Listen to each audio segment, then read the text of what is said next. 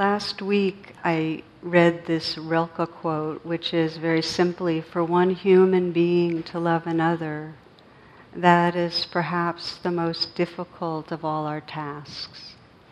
So, some of you are here for that, that talk. And as I mentioned, I want to keep on elaborating because it's very humbling, I think, to most of us how much we want to love well. You know, we have this sense that this matters, and how we know that our insecurities and the patterns that we play out and our preoccupations get in the way. So we kind of know that. And I've shared uh, a number of times that in uh, being with the dying, one palliative caregiver described our, our biggest regret as not being true to ourselves.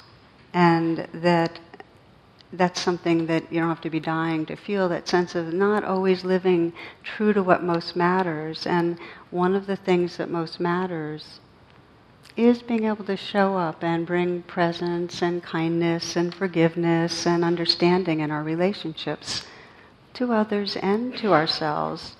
And we know that there's a bit of a, a gap. So, last class, and if you missed it, you can get it, we have podcast for it, described how in order to arrive in that lovingness, in that presence, we need to stop fixating our attention outward, specifically outward in blame, because blame is one of those universals. We very quickly can go into judgment and in some way create separation with our judgment. And then the other way we fixate is sensing that to be whole, to be happy, I need you, or I need you in a certain way.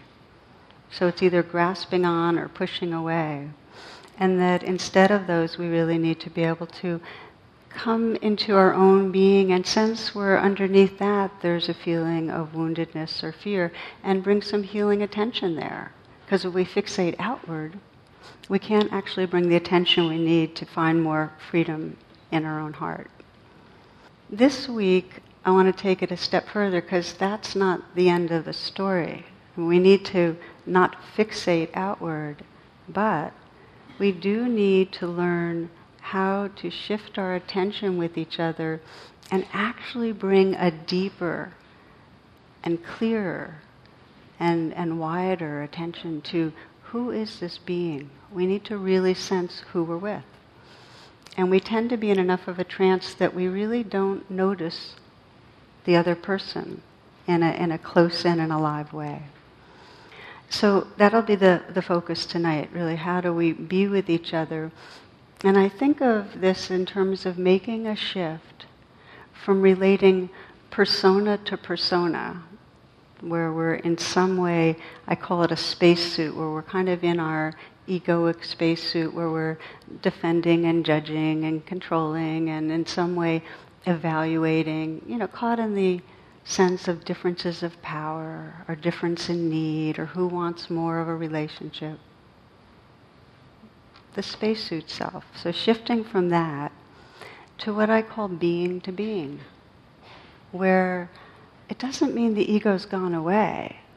There's still a personality, but there's a remembrance of that spirit, that awareness, that heart that's shining through. And if we can be with each other and honor the differences and honor the naturalness of these egoic selves, but remember who's looking through the mask, who's really in there, then the dance becomes very um, fluid and creative and beautiful between us. So, how do we make this shift?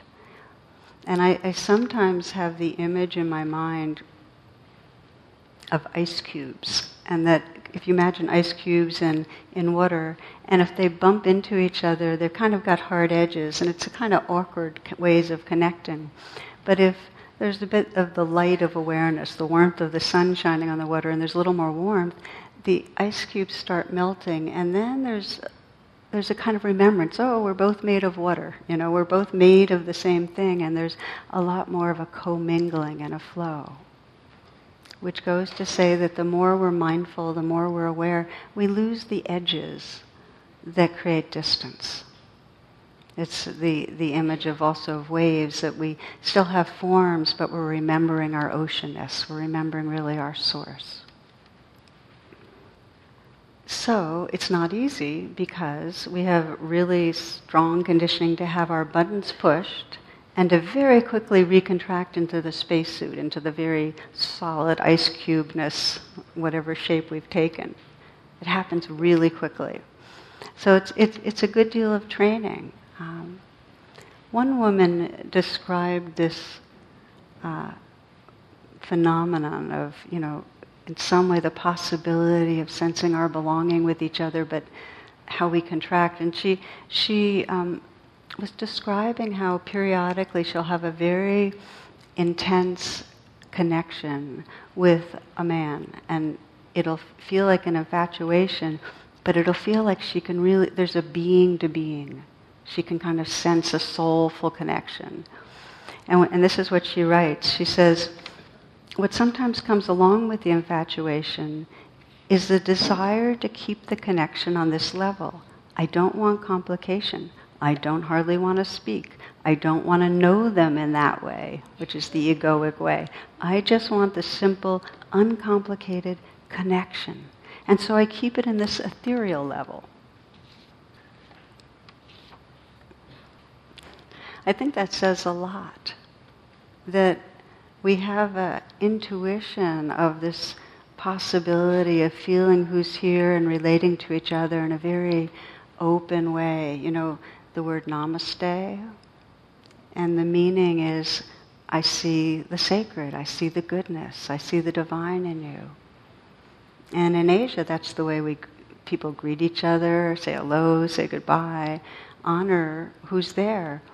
Well, something in us would love to move through this world and with everyone we meet in some way sense that mutual honoring. And we know as soon as we get close and really hang out, all the buttons that are pushable can be pushed. And then we go from that namaste to that very defended or grasping or whatever it is. But it shifts. So it does get complicated and it does get messy. And I described in the last class this tendency to keep repeating our spacesuit patterns um, that come from insecurity and unmet needs, and that the core wound, the core wound that's under all of our ways of being edgy or reactive, is that sense that I am unlovable as I am. That's the core wound. And everyone comes into this life feeling some sense of separateness. But depending on our upbringing and our culture and our genes and a lot of other factors, there's different degrees of this kind of core sense of, I'm really not okay. I'm not lovable as I am. And to the degree that's there, we get very identified with our spacesuit because it's not safe. It's not safe just to relax and be natural and be spontaneous. We have to present a self to the world. So we have our strategies. And I speak about this a lot because, you know, if we can see and really recognize our strategies for defending, our strategies for proving, our strategies for keeping distance, um, if we can see them, we can begin to make that choice not to play out that patterning. So what are they? We know some some of us try to win other people by being very accommodating and um, having people depend on us for different things, and others are trying to prove themselves through achievements and um, looking good. And then for mo- many of us, we want to be right. If we're right, then we'll get the respect we need. Have you noticed how we really like people that agree with us, and we really get ice cubey when they don't? Have you noticed that? I like this uh, little girl was talking to her teacher about whales the teacher said it was physically impossible for a whale to swallow a human because even though it was a very large mammal, its throat was very small. The little girl stated that Jonah was swallowed by a whale. Irritated, the teacher reiterated that a whale could not swallow a human. It was physically impossible. The little girl said, When I get to heaven, I will ask Jonah. The teacher asked, What if Jonah went to hell? The, li- the little girl replied, Then you ask him.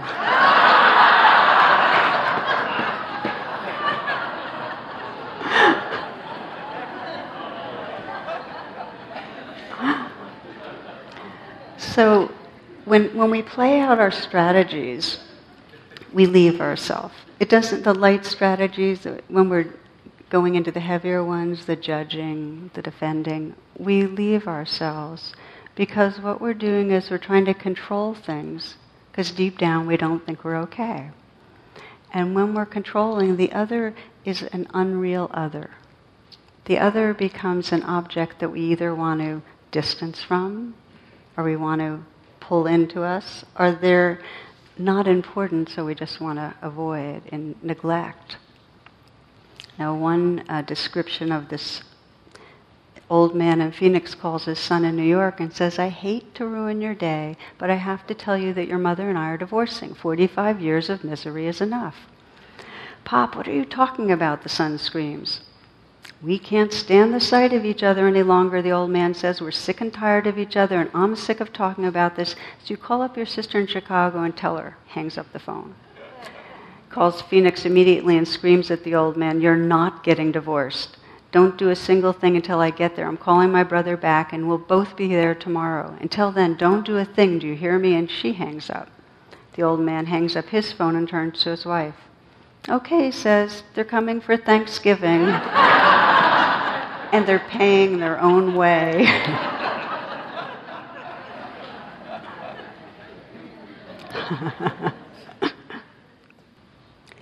so again, um, with this core wound, which I call, I, I think of, and uh, the term from John Welwood is the unlovable. You know that this sense of this core not okay as I am, um, then we have to control things because it's dangerous. And um, the core wound is reinforced by a very narrowed culture that sets standards for how we're supposed to look and how we're supposed to behave and how successful we're supposed to be and what our bodies are supposed to be like and even spirituality you're supposed to act a certain way and look a certain there's all these standards and so we end up measuring ourselves and comparing ourselves all the time. There's a constant monitoring going on in our mind. How am I doing now? And it's based on a lot of different standards. And most of the time, there's a gap between our idea of how we should be and how we are. And that creates ice cubeness, defensiveness. Now, this is much, much more difficult and painful in our culture if we happen to be a minority. If we happen to, you know, be in some way not the class that's most respected, or the race, or if our sexual orientation or our gender uh, expression is not in the what's considered normal or respected realm, uh, the not okay as I am is profoundly exacerbated. So much so that if we're in the majority, we're usually blind to how deep the effect of the messages from the culture to uh, lock in that sense of not okay. Read you something that, I, that touched me. Am I gorgeous? my child asks, drawing the word out like pulled taffy. Yes, I say you are. The pink and teal dress is probably made of highly flammable material, some chemist's approximation of tulle and satin. Pudgy fingers decorated with pink polish trace the sequins on the bodice. I love this. A giant pair of bubblegum pink wings flap slowly. Little feet dance in sparkly red slippers. I'm just like a real princess. Yes, I say, you are. Thick blonde hair, blue eyes, rosy cheeks, flawless skin, this child is the American epitome of beauty. this child my son. He's four years old and prefers to wear dresses. Maybe it's a phase, maybe not. Even as I wonder how I produce such an angelic looking creature, I wish would put on some pants and go back to playing with toy tractors. Not because it matters to me, it doesn't, but because I'm already hearing in my head the name calling he'll face in kindergarten. Many adults already seem a bit disturbed by the dresses. Strangers utter awkward apologies when they realize he's not female. This culture wants little boys to dream only of baseball, trucks, and trains. This culture has no room for little boys who want to be gorgeous. He picks up a parasol a neighbor gave him and opens it jauntily over his shoulder. Am I beautiful? he asks. I sweep him into my arms and plant a kiss on his cheek. Always.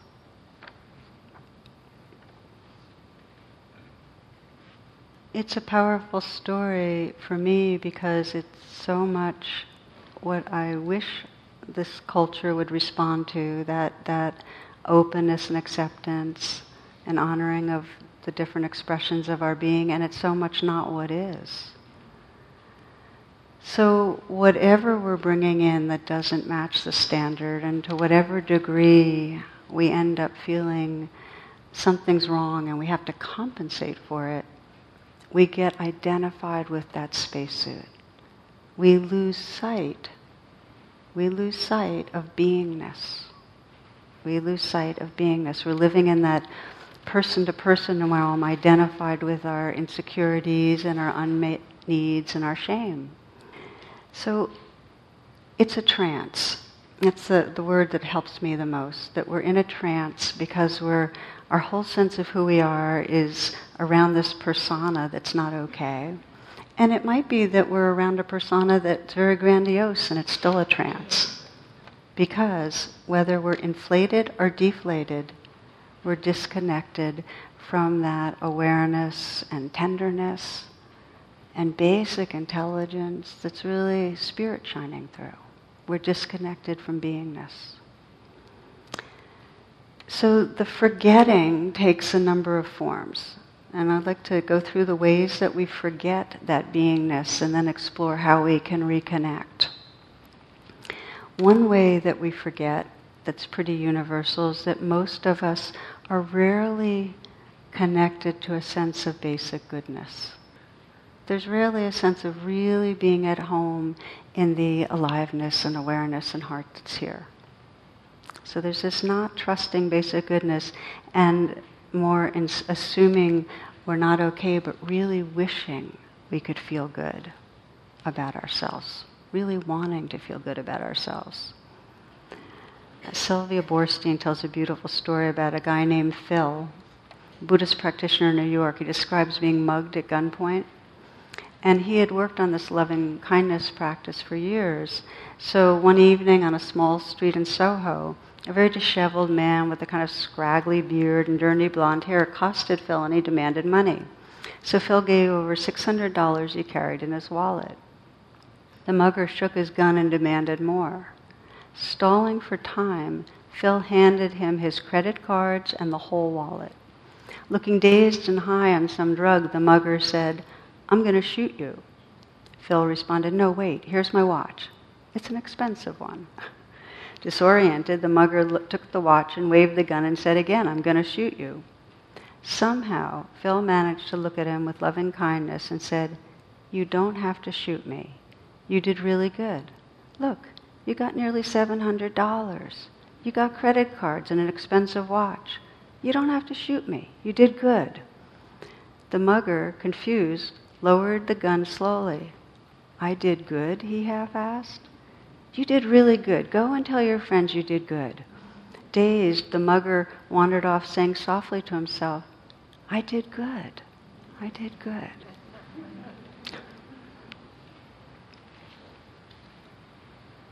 We have a yearning to sense that we're doing well, that we're okay. The sec- and we forget it. We forget the goodness. The second thing we forget is that most everyone we meet, including ourselves, is in some way trying to cover over vulnerability. Okay? that it's not safe enough to show that we have needs or fears or embarrassment.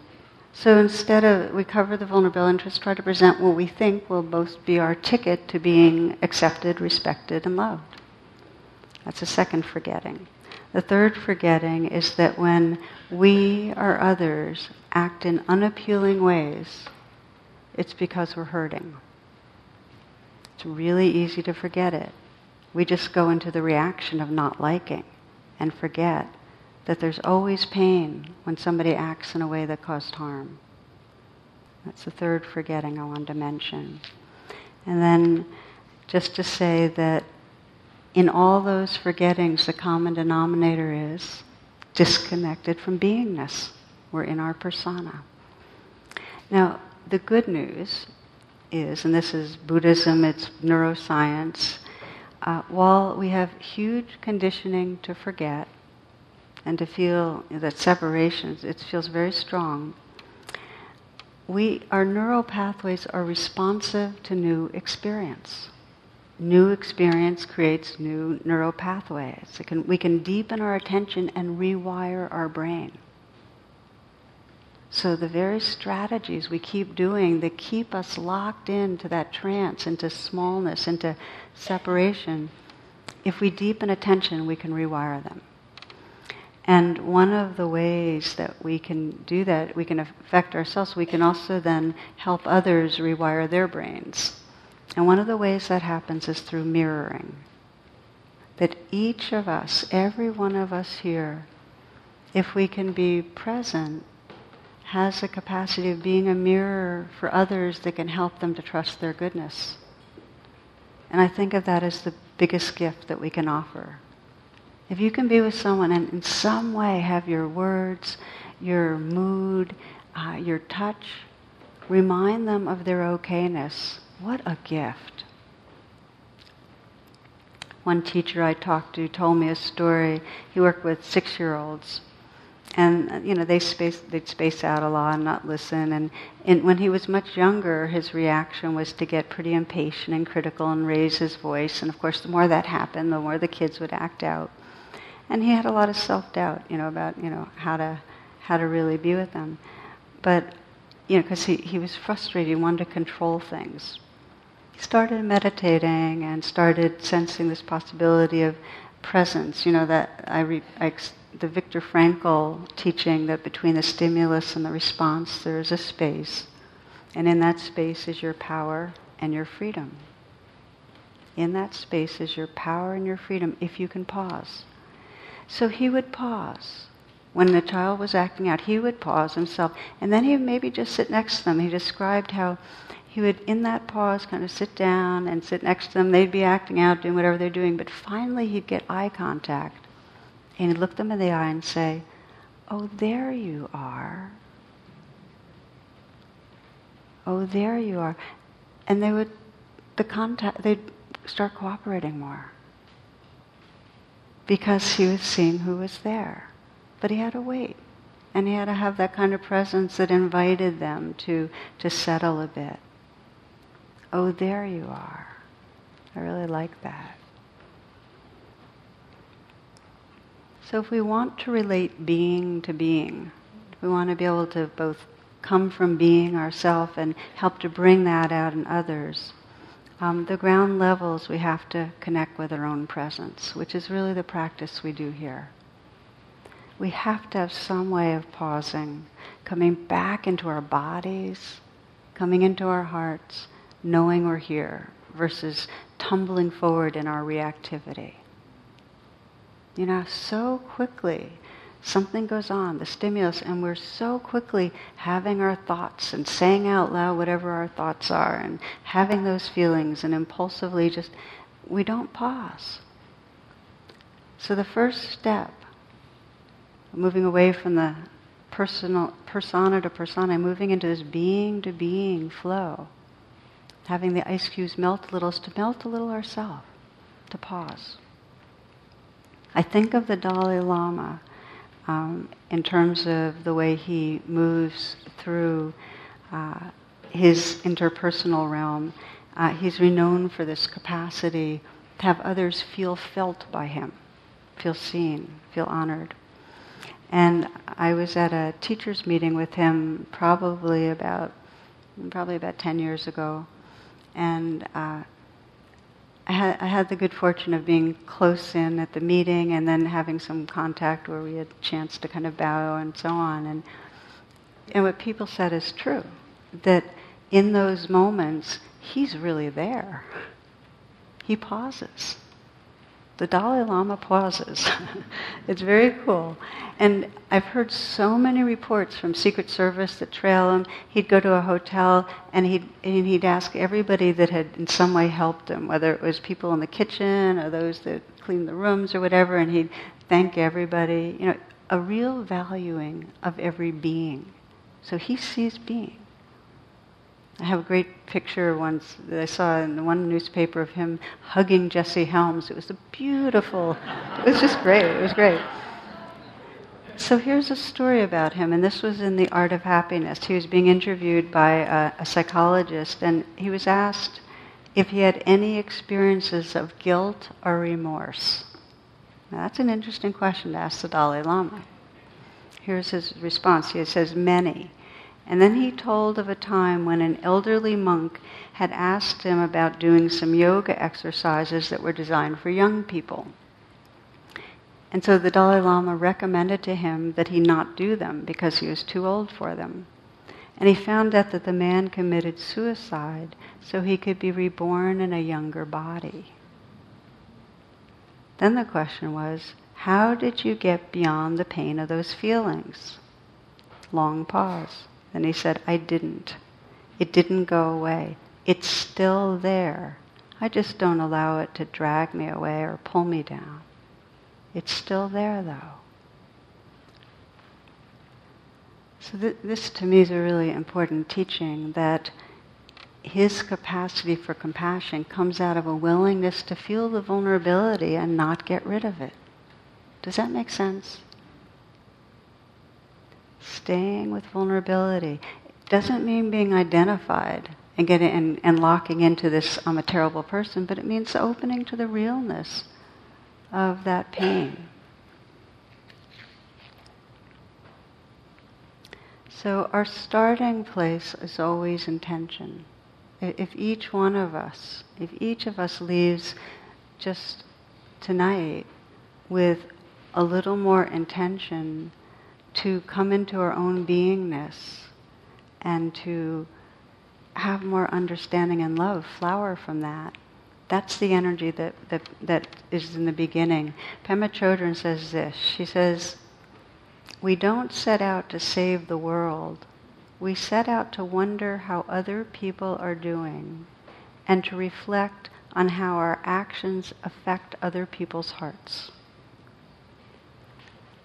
and reflect on how our actions affect other people's hearts. Can you imagine a world where we pause enough to sense, well, how is my action really affecting you? Wow. So then there's some trainings that help us do this. And uh, really the rest of, of tonight will be how we can train our attention with each other. So when we're with each other, we actually are living from beingness more and able to bring that out more in each other. Okay.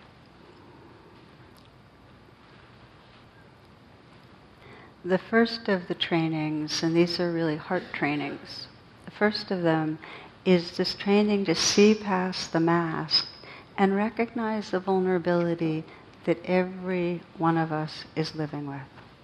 That every one of us is living with. Our, our preoccupation, usually when we're with each other, we're, you know, in some way rehearsing what we're going to say next or caught on what our agenda is. And so we rarely look and just ask that question what does this person need? What's going on inside you? What's it like for you right now? Very, very powerful. I remember a story I heard years ago, I've shared at some point here, of a, a, a guy in the army who was actually taking a, um, a course for managing anger but had a very strong element of mindfulness, of training in it. And so he was practicing. It was, you know, mindfulness-based stress reduction. And he went to a supermarket, and um, he was very busy, and he loaded up his cart and got into a lane. In front of him was a woman who only had two items in her cart, but she was in his lane. She didn't wasn't in the express lane. So he started fuming, like what she and she had a child, and she handed the child to the clerk that was there, and they were oohing and eyeing over the child. And meanwhile, this guy is just like steam coming out of his ears. I'm a busy man. I have things to do. I can't believe this is, you know, he, you know. He, then some little wake up. Okay, pause.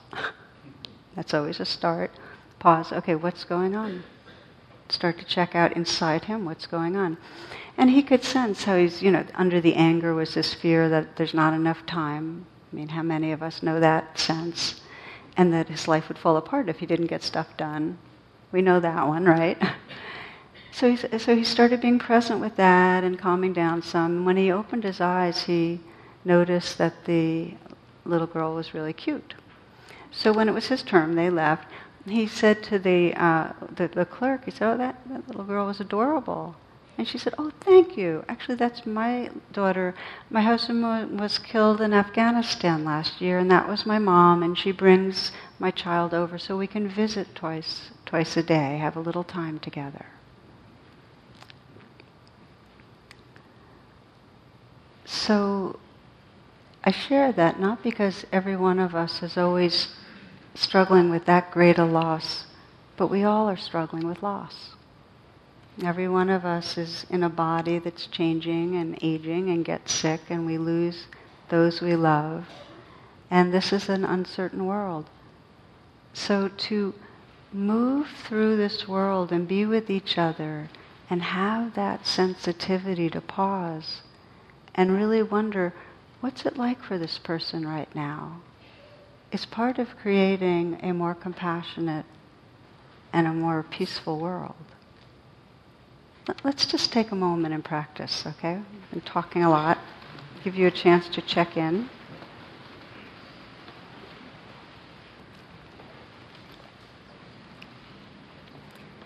This practice is, is simple. You just, in some way, come into sitting still and closing your eyes, or lying and closing your eyes, however you are.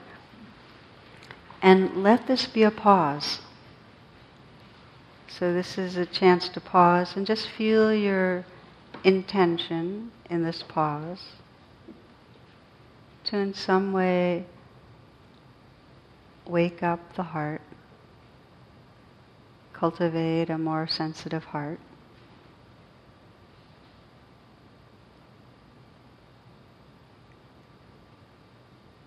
Just feel your own sincerity. And perhaps feel your breath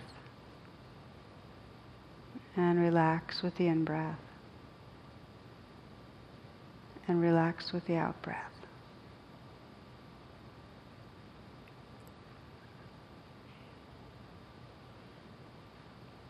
And we'll just explore this training in a very simple way, bringing to mind someone you were with recently who's under the weather, that was somebody who's having a hard time. It could be in the last day or week, but somebody you know who's having some struggle.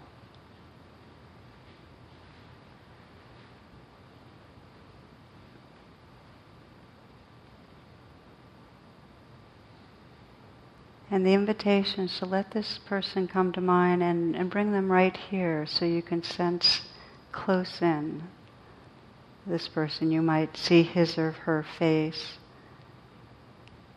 You might see what it is that visually lets you know this person's having a hard time, whether they look distraught or sad or fearful.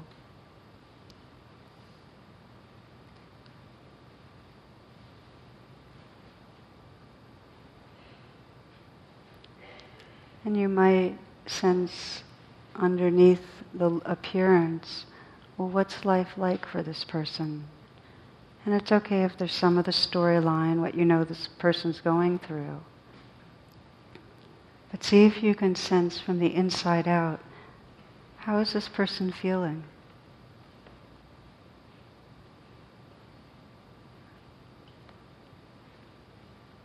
See if you can sense from the inside out what's this person's view of the world right now? Is this person feeling that core sense of, I'm not okay as I am? Is this person caught in a fear of failure?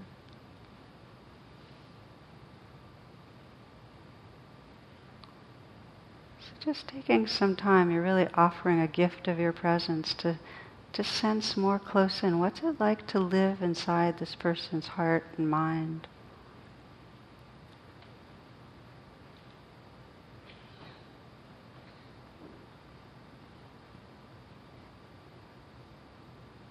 Can you sense what this person most needs to feel that would be helpful? To believe or trust that would be helpful?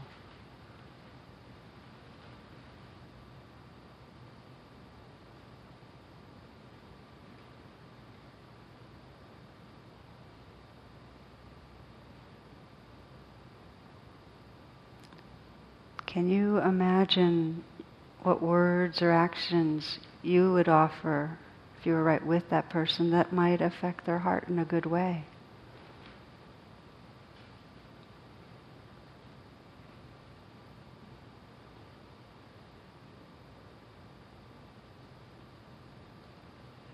Sensing for now just that you care and you can offer your wish, your blessings, whatever wish you have for that person.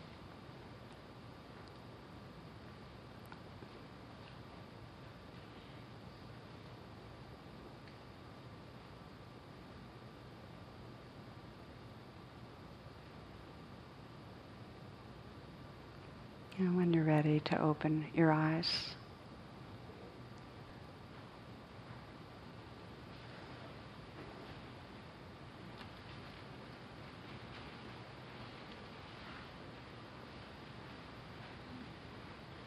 It's that simple and that difficult to actually take a couple of minutes.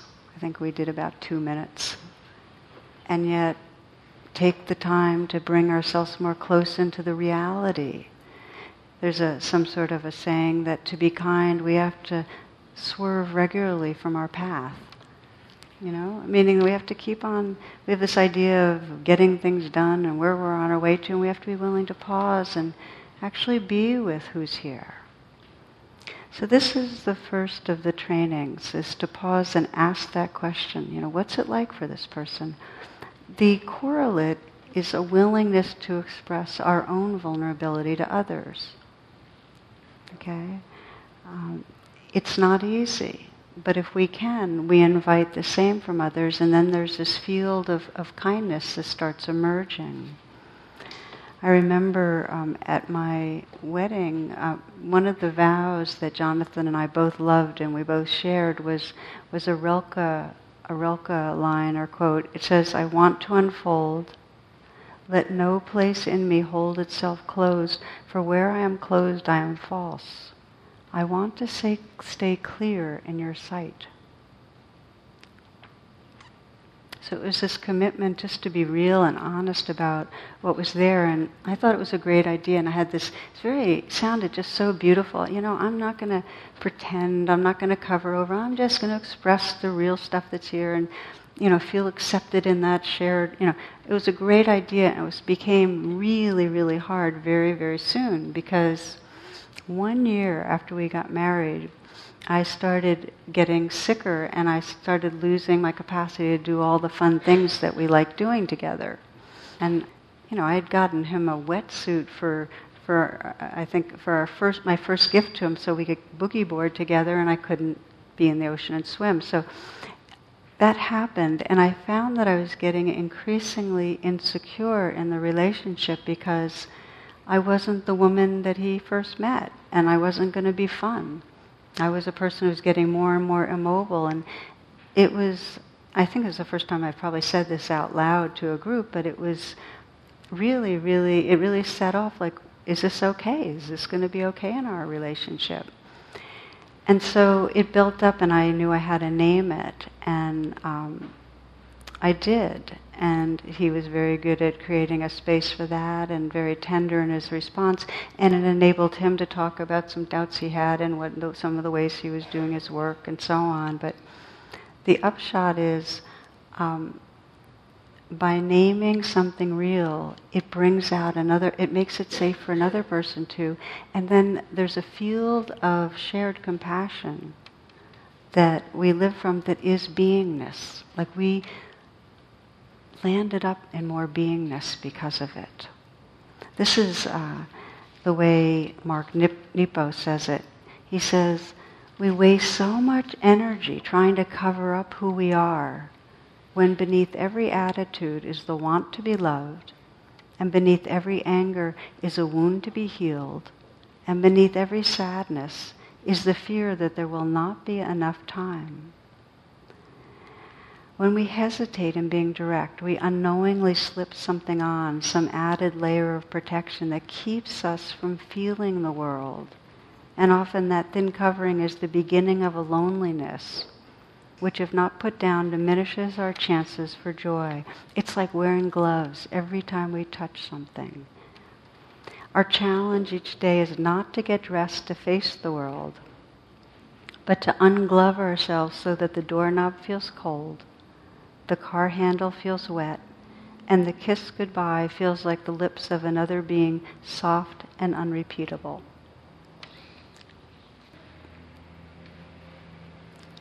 So, contacting our own vulnerability, being able to express it, and being committed to look and see the others. Next part.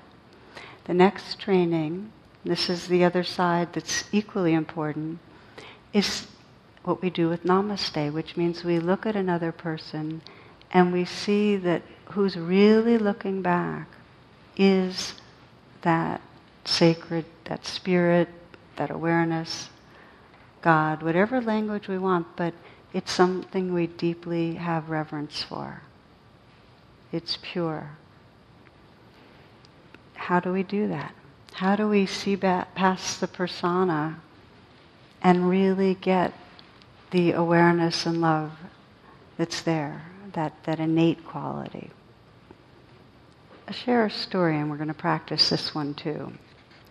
This is a story I've always loved. It was told by Sister Helen Rosa, and um, a nun, and she, she was teaching at a school in Minnesota, and she says, all 34 of my students were dear to me, but Mark Eklund was one in a million very neat in appearance, but had that happy to be alive attitude that made even his occasional mischievousness delightful.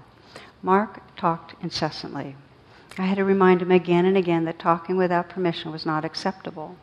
What impressed me so much, though, was his sincere response every time I had to correct him. Thank you for correcting me, sister. One morning, my patience was growing thin when Mark talked once too often, and then I made a novice teacher's mistake. I looked at Mark and said, If you say one more word, I'm going to tape your mouth shut. It wasn't 10 seconds later when Chuck blurted out, Mark's talking again. I walked to my desk very deliberately, opened my drawer, and took out a roll of masking tape. Without saying a word, I proceeded to Mark's desk, tore off two pieces of tape, and made a big X with them over his mouth. I then returned to the front of the room. As I glanced at Mark to see how he was doing, he winked at me. That did it. I started laughing. The class cheered as I walked back to Mark's desk, removed the tape, and shrugged my shoulders. His first words were, Thank you for correcting me, sister. At the end of the year, I was asked to teach junior high math. The years flew by, and before I knew it, Mark was in my classroom again. Since he had to listen carefully to my instructions in the new math, he didn't talk as much as ninth grade, uh, in ninth grade as he had in third. One Friday, things didn't feel right. We were working hard on a new concept, and I sensed that the students were frowning, frustrated with themselves, edgy with one another. I had to stop this crankiness before it got out of hand. So I asked them to list the names of the other students in the room on two sheets of paper, leaving a safe space between each name. Then I told them to think of the nicest thing they could say about each of their classmates and write it down. It took the remainder of the class period to finish their assignment, and as the students left the room, each one handed me their papers. Charlie smiled, Mark said, Thank you for teaching me, sister. Have a good weekend. That Saturday, I wrote down the name of each student on a separate sheet of paper and I listed what everyone had said about that individual. On Monday, I gave each student his or hers, her list, and before long the entire class was smiling. Really, I heard whispered. I never knew that meant anything to anyone. I didn't know others liked me so much. No one ever mentioned these papers in class again. I never knew if they discussed them after class or with their parents, but it didn't matter. The exercise had accomplished its purpose. The students were happy with themselves again and one another. That group of students moved on. Several years later, after I returned from vacation, my parents met me at the airport, driving me home. I knew something was off. My father finally said it. Mark was killed in Vietnam. The funeral's tomorrow, and his parents would like it if you could attend. To this day, I can still point to the exact spot on I 494 when Dad told me about Mark. The church was packed with Mark's friends. All I could think of was, Mark, I would give all the masking tape in the world if only you would talk to me.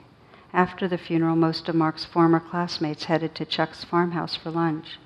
Mark's fa- mother and father were there, obviously waiting for me. We want to show you something, his father said, taking a wallet out of his pocket. They found this on Mark when he was killed. We thought you might recognize it. Opening the billfold, he carefully removed two worn pieces of notebook paper that obviously had been taped, folded, and refolded many times. I knew without looking that the papers were the ones on which I'd listed all the good things each of Mark's classmates had said about him.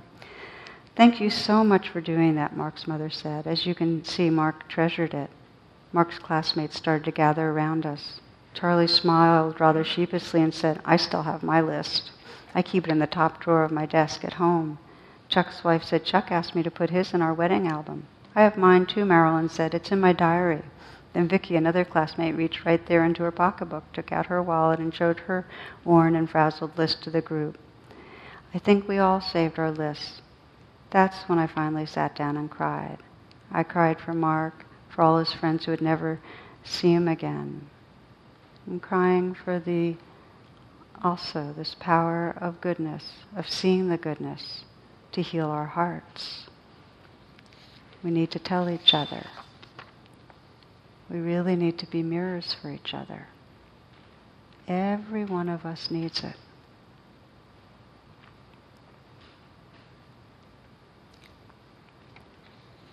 So, the two basic trainings, and it takes pausing and it takes intentionality, are this willingness to see um, the vulnerability and this willingness to see the goodness, this, oh, there you are, really calling out that goodness, this namaste. One teacher, Sri Nisargadatta, says, you know, just if you run into conflict, just say to yourself, I am God, and you are God, and that's it. Just that. So we see the spirit, the beingness that's shining through. It takes dedication, and if we commit to consciously relating to each other, just those around us, like if each of us said, okay, we had in mind certain people that we're just going to just tune into more. The circles will widen. They will widen. The more and more we'll be nourishing a kind of collective sense of belonging. It's amazingly powerful. So it's this sense of seeing who's there, the beingness, that helps us to step out of our destructive consuming and care about the earth. We can sense all this life we really cherish. We don't want to overconsume. We don't want to, in these different ways that we do it, make toxic our larger body. We sense belonging.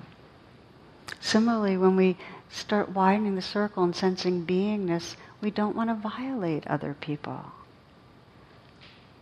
This is the path that actually takes us towards a more peaceful world.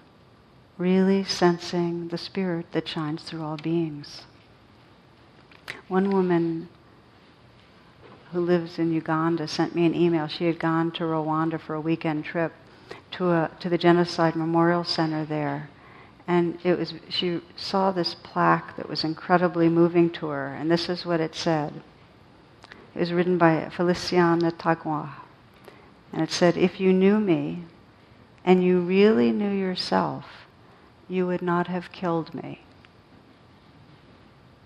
If you knew me and you really knew yourself, you would not have killed me.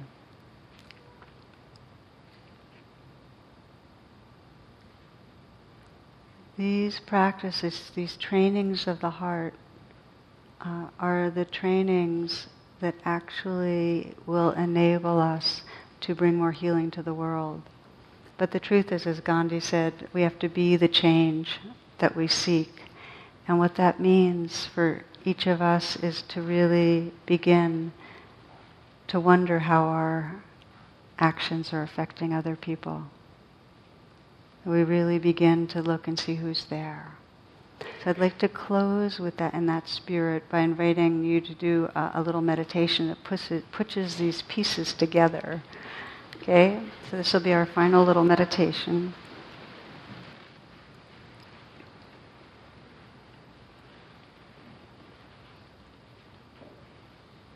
And just begin as you pause by sensing your own sincerity, that you care about loving without holding back, that you, that's a longing.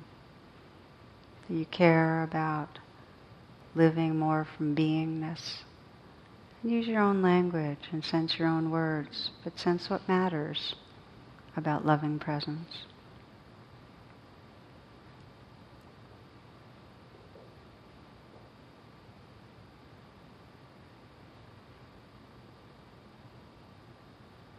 And then from that place of sincerity, bring to mind someone who's close to you. Anyone who comes to mind. Someone you would practice this with in a more regular way. Inviting that person right here. And as you did before, take some moments to sense as with every human, how this human experiences their vulnerability, where the insecurity is, or perhaps the self doubt, the hurts.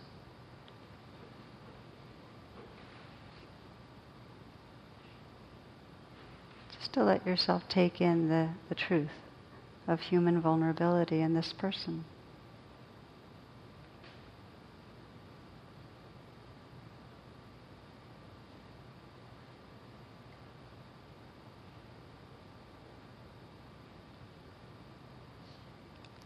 And to sense this person's goodness.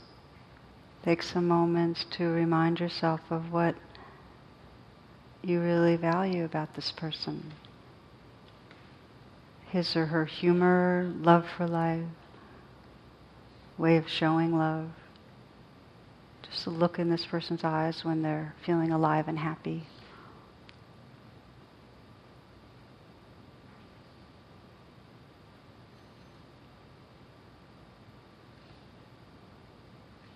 And sense, sense your wish for this person.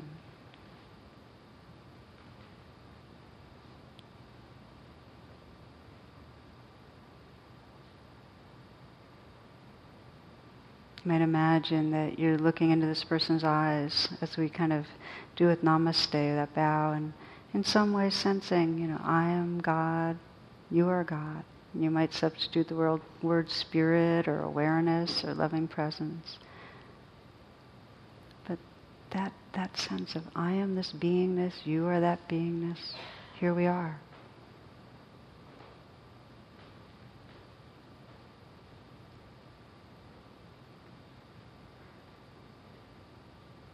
So you can sense that kind of ice cubes melting, that you can really sense the water, the consciousness, the heart that shines through, both of you. And then bring one more person to mind, one more person you'd like to explore this kind of being to being quality with. Beautiful exploration.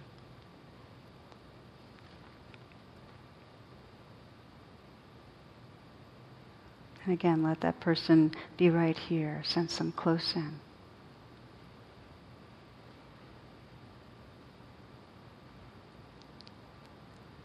What's, the, what's life like for this person? Take a moment to sense the struggles or disappointments, the challenges.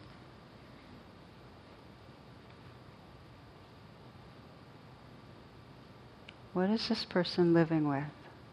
You could just step inside and look through this person's eyes and this person's heart. What's it like? And just feel your tenderness for this person.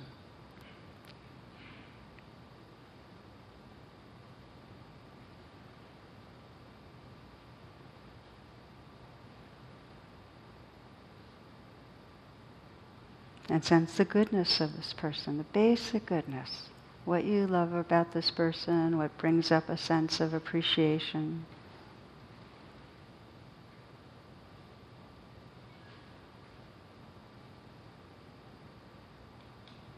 You might sense how this person's eyes shine when he or she's enjoying beauty or happy or being playful. Sense your wish for this person. You might even imagine whispering it to them. They can hear it.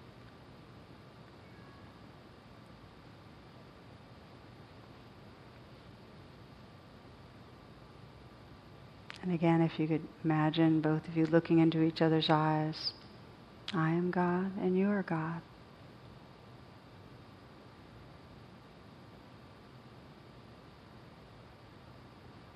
That same beingness consciousness, light shining through each of you.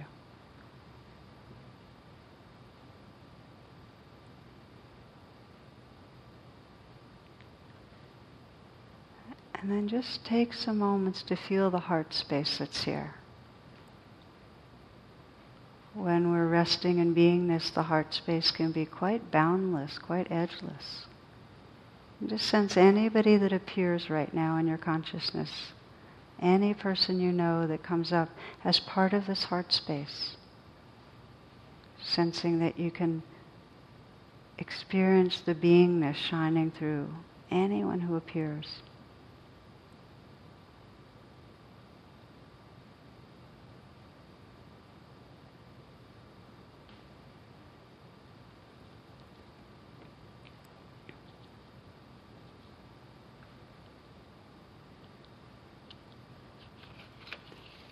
Mary Oliver writes, So every day, so every day, I was surrounded by the beautiful crying forth of the ideas of God, one of which was you. So every day, so every day, I was surrounded by the beautiful crying forth of the ideas of God, one of which was you.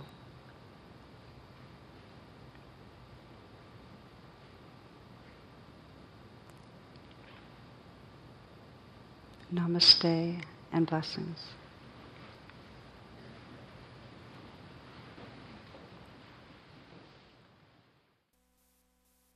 The talk you just listened to has been freely offered. If you'd like to make a donation, learn more about my schedule, or about programs offered by the Insight Meditation Community of Washington, please visit either my website, which is tarabrach.com, or IMCW's site, which is imcw.org. Thank you very much. Thank you for listening. To learn how you can support the teachers and Dharma Seed, please visit dharma dharmaseed.org slash donate.